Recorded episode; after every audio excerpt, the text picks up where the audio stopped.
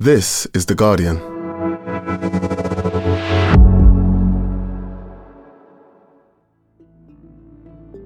Today, China ends virtually all COVID restrictions. How its gigantic COVID wave will be felt around the world.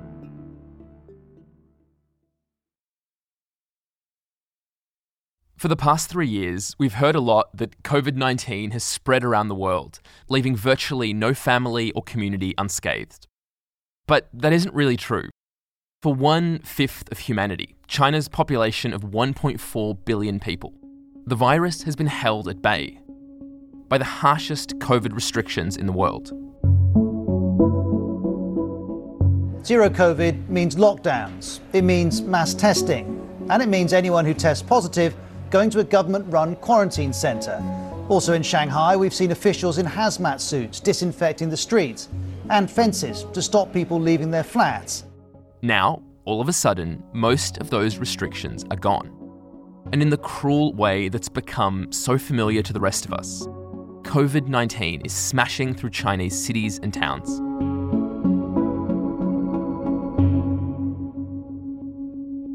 One doctor quoted by state media calls this a pandemic tsunami.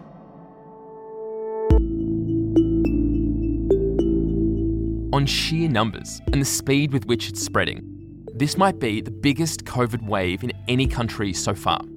With Lunar New Year celebrations starting this weekend, the peak of the virus might still be to come, and the rest of us won't be immune to the consequences. From The Guardian, I'm Michael Safi. Today in Focus the cost of ending COVID zero in China.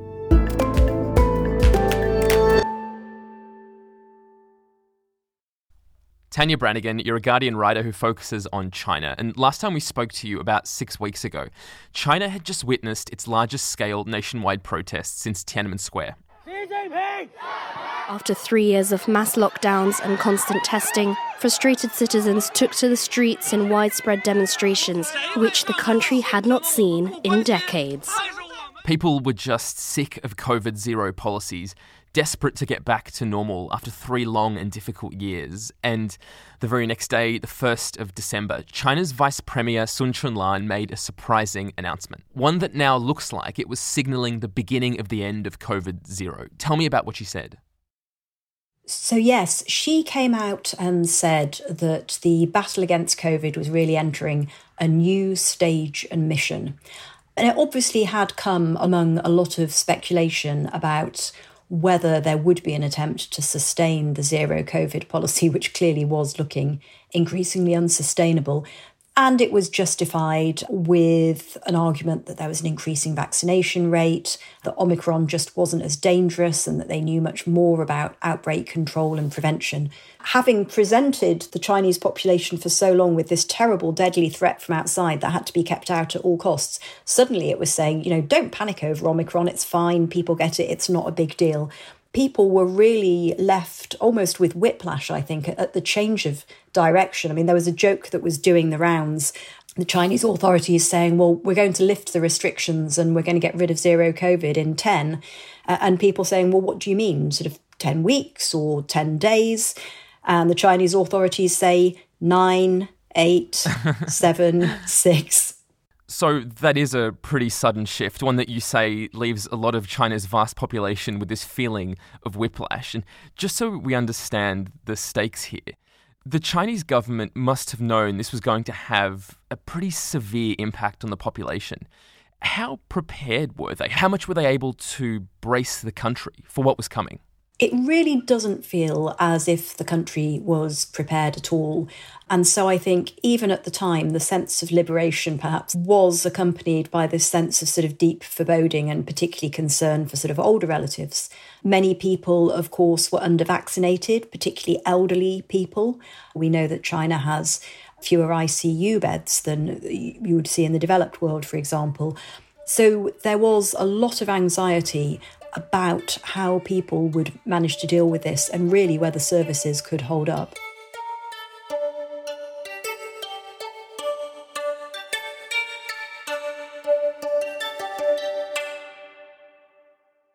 Despite those concerns, over the past few weeks, we've started to see COVID Zero begin to be dismantled.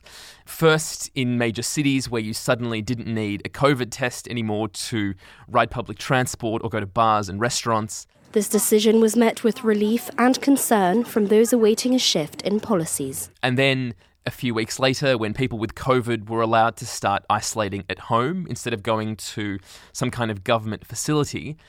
And then by early this month, travellers to China no longer needed to quarantine or even have negative tests to enter the country. There have been hugs and tears as international travellers arrived in China yesterday without the need to quarantine for the first time.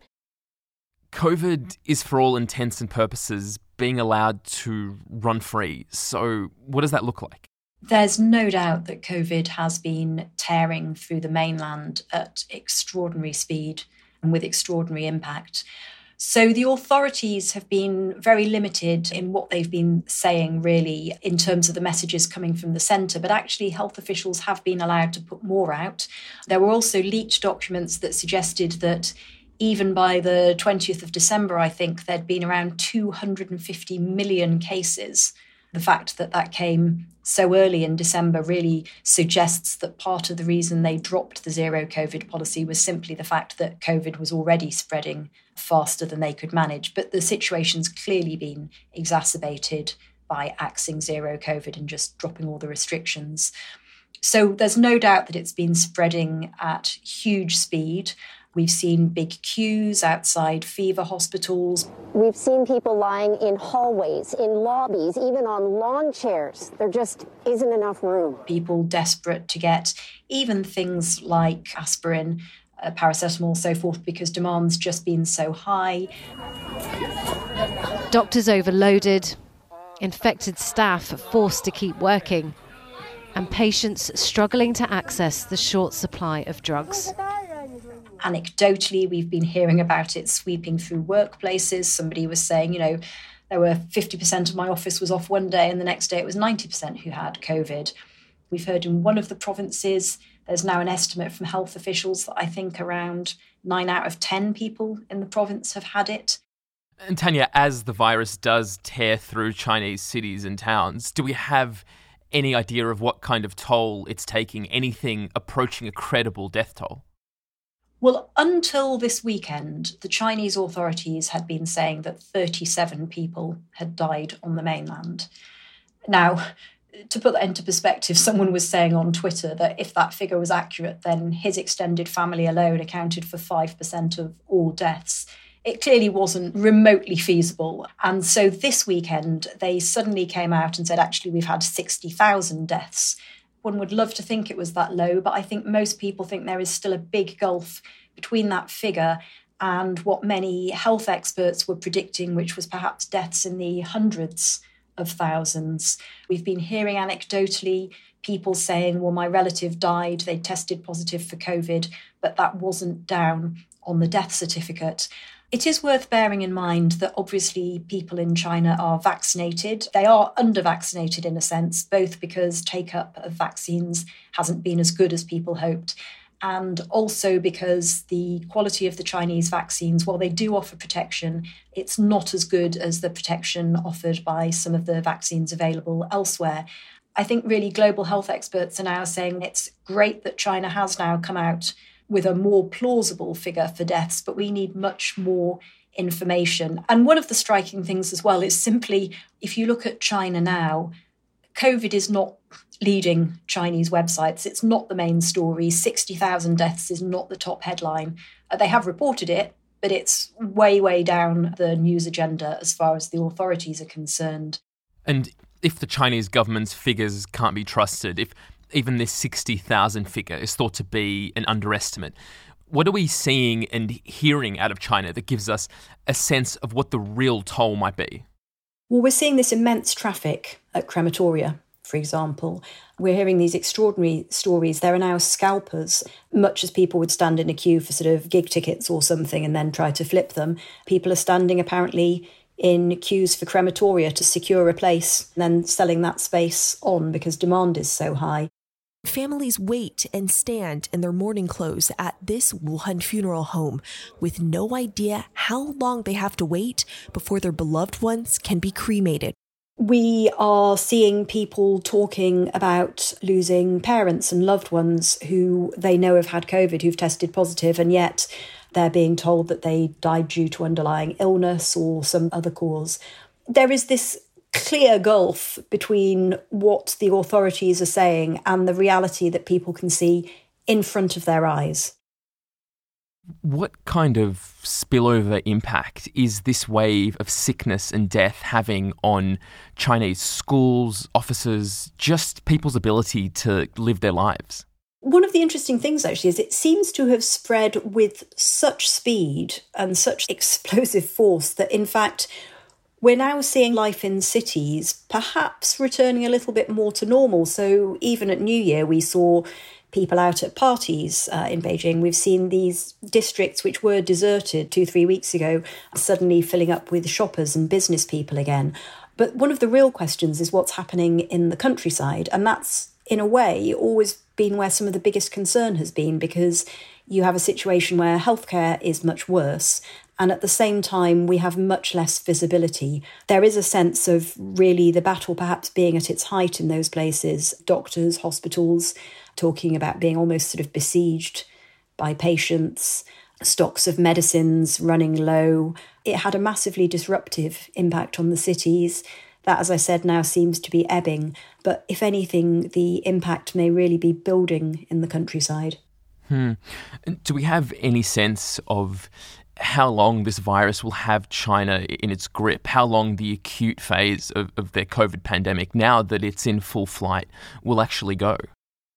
Well, Peking University has suggested that this wave could last around three months. I mean, one of the big concerns has, of course, been about the upcoming Lunar New Year. China on Saturday marked the first day of Chunyun, the 40 day period of Lunar New Year travel the first since 2020 without domestic travel restrictions. What you always see is this extraordinary migration of people pouring out of the cities and going home to see their families. More than 2 billion passengers are expected to take trips over the next 40 days, according to China's Ministry of Transportation.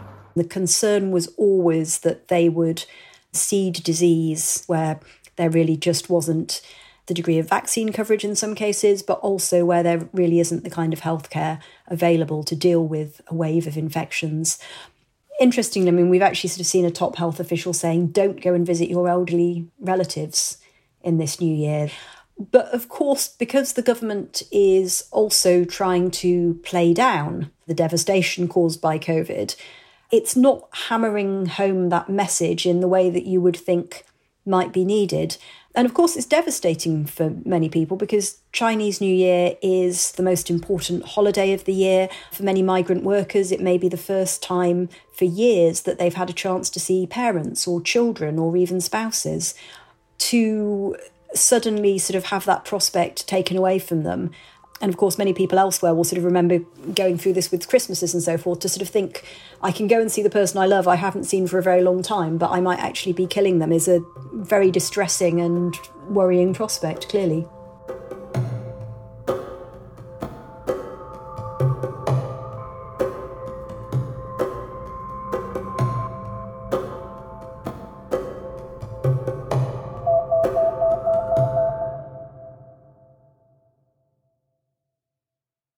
Tania, one of the reasons this outbreak is causing so much concern around the world is that COVID suddenly has 1.4 billion new people it can potentially infect, and with it, more than a billion opportunities to possibly mutate into some more dangerous form. But is that a, a real risk? Is it something we should be really worried about? The concern of most health experts is about the risk of new variants not being identified and reported. And that's really because the Chinese authorities have just been so opaque when it really comes to every aspect of this. So there's real concern that we simply wouldn't find out if there was a risky new variant. But I think the concern alongside that is that we've often seen when variants emerge in countries outside the West or when there seemed to be a risk of variants that we've seen a lot of sort of prejudice and stereotyping going alongside that. There's a high level of COVID in many places, and it doesn't make much sense to try and impose restrictions on Chinese travellers at all. So it sounds like there's no greater risk inherently of a dangerous variant emerging from China. The risk is that if a variant was to emerge, we may not hear about it from Chinese authorities. Given all of that, how have governments responded to China's outbreak? Many places have asked Chinese travellers to test and have a negative test before they board a flight. Now, as I said, it's not really clear how much that helps. I think the more sort of useful measures people would say have been the sampling of passengers coming off planes so you have some sort of idea of what variants they have, and also sampling of wastewater uh, off planes. We do know that when it comes to the Chinese or Asian populations in particular, that there has been a huge upsurge in bigotry and outright violence caused by the pandemic. Police in London say the number of hate crimes against people of East Asian descent has tripled since the beginning of the coronavirus pandemic. One old white lady, she using her finger points on me and screams on me saying, you Chinese, uh, you are the Chinese virus, just go back your country. So it does seem immensely important that we don't, however unintentionally, spread this perception that Chinese people are somehow more of a threat to public health. For places which already have a high level of sort of COVID circulating in the population and are not doing anything to stop that, to then insist that Chinese people are tested for COVID before they arrive, not to identify a variant, but simply to say, do you have any COVID or not, seems frankly pointless one impact that we may feel from China's wave is an economic one. China experienced a sharp decline in growth last year, down from 8.1% to 3.2%.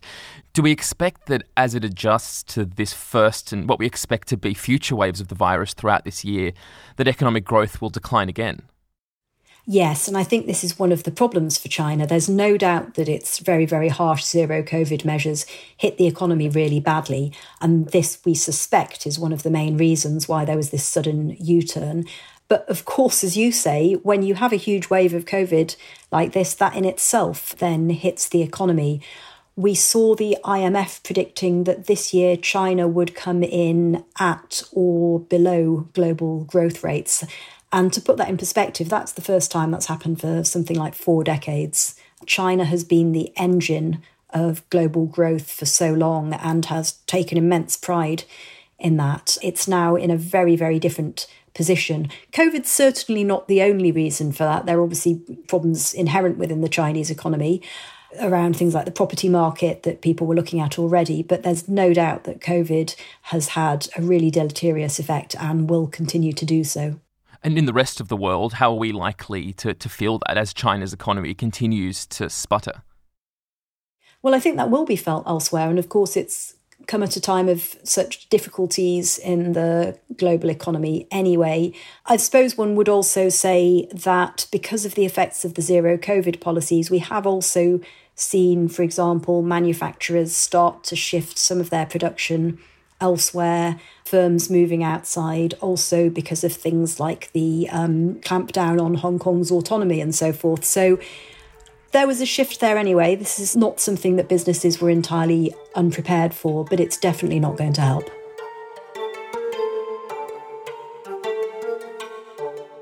Coming up, what does the end of COVID zero mean for the man who made it his signature policy, the Chinese president Xi Jinping?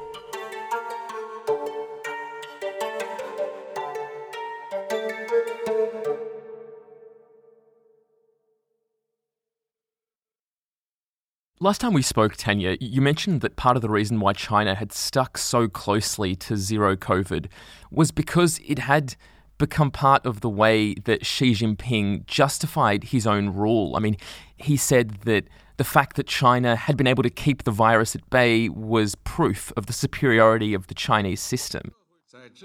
In the life and death battle against a serious epidemic, the Chinese people and the Chinese nation have demonstrated the fearless spirit of having the courage to fight and the mettle to win and have forged the great anti epidemic spirit of putting lives above anything else. Now that they've performed this complete U turn in COVID policy, and it's really hurting people in the country, what do you think this all means for Xi Jinping and his rule? I think it is an incredibly tricky time. It was used so much to justify the party's stance. There was a sense of triumphalism in a lot of the party's pronouncements. And many people in China actually sort of agreed with that. And you can entirely see why. You know, for a lot of people, they were living quite normal lives for a long time. I mean, yes, it's a message that was being spread by propaganda, but it's also true that China did, for years, avoid the kind of deaths that were seen elsewhere. So then to have that so suddenly flipped and be told, well, actually, this is not something to worry about at all. It's just like getting a cold. I mean, people in China are used to the narrative changing, but I don't think they're used to it changing quite so fast and being asked to not see what is right in front of them at the moment. It is also making people think, well, what the hell was that for? Why did we go through all that? I'm sure there are people who still think that the government is doing a good job, but I would say there has been a clear shift, a lack of trust, an anger, a real sort of bitterness and suspicion. And I think because for the party, you know, it doesn't have a democratic mandate, obviously, so much of its authority has rested really on what people call performance legitimacy. And for many years, not, not just in controlling COVID deaths, but more generally with things like providing public services or especially raising people's standards of living, it said, you know, look, we're doing a good job, we're delivering for the Chinese people. That performance legitimacy is exactly the thing that has been hit with a sledgehammer by the handling of all this. Hmm.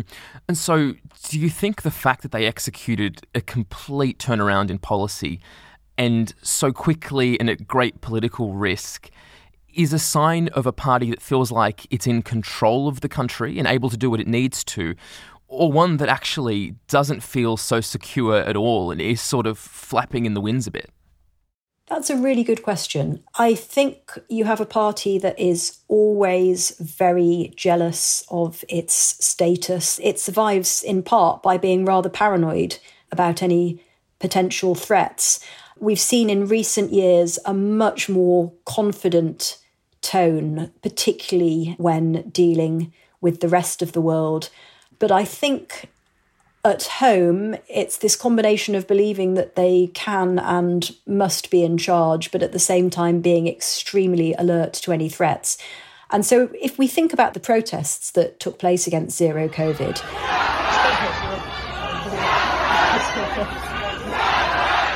These were really important protests, the most significant for a very long time, but they were also relatively small. I mean, we're talking a few thousand people, and yet many of those protesters are still locked up now. Well, those protesters did play a role in shifting China's COVID policy, for better or worse. And Tania, it sounds like for the next few months at least, this enormous human tragedy, one that we've seen repeat itself over and over again in other countries, is going to just run its course at an enormous human cost. I think, in many ways, one of the most sort of devastating things to realise is that we won't see or hear about many of the very personal tragedies that happen. We'll be seeing families left without healthcare, losing family members unnecessarily, and we simply won't know because these will be happening in small rural villages. We'll never get to hear those stories, but the impact on families will be felt for so long. Tania, thank you so much. Thank you.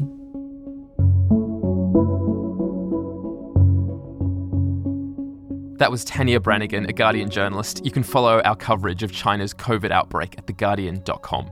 Before we go, Tania will join Jonathan Freedland for a Guardian Live online event on the 2nd of February. She'll be talking about her new book, Red Memory, which takes a look at Mao's Cultural Revolution and how it shapes China today. You can find out more at theguardian.com forward slash Guardian Live. And that is it for today. This episode was produced by Ned Carter Miles. Sound design was by Rudy Zagadlo. The executive producer was Phil Maynard. And we'll be back tomorrow.